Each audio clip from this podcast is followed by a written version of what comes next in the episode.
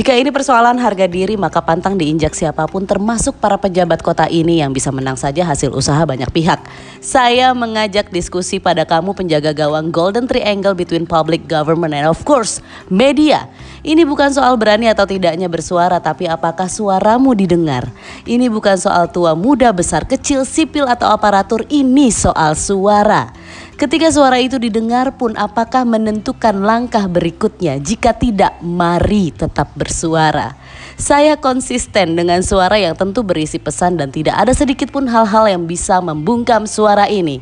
Membersamai undangan melalui suara di hari Rabu mengawali bulan November dalam rangka menyambut Dirgahayu kota ini.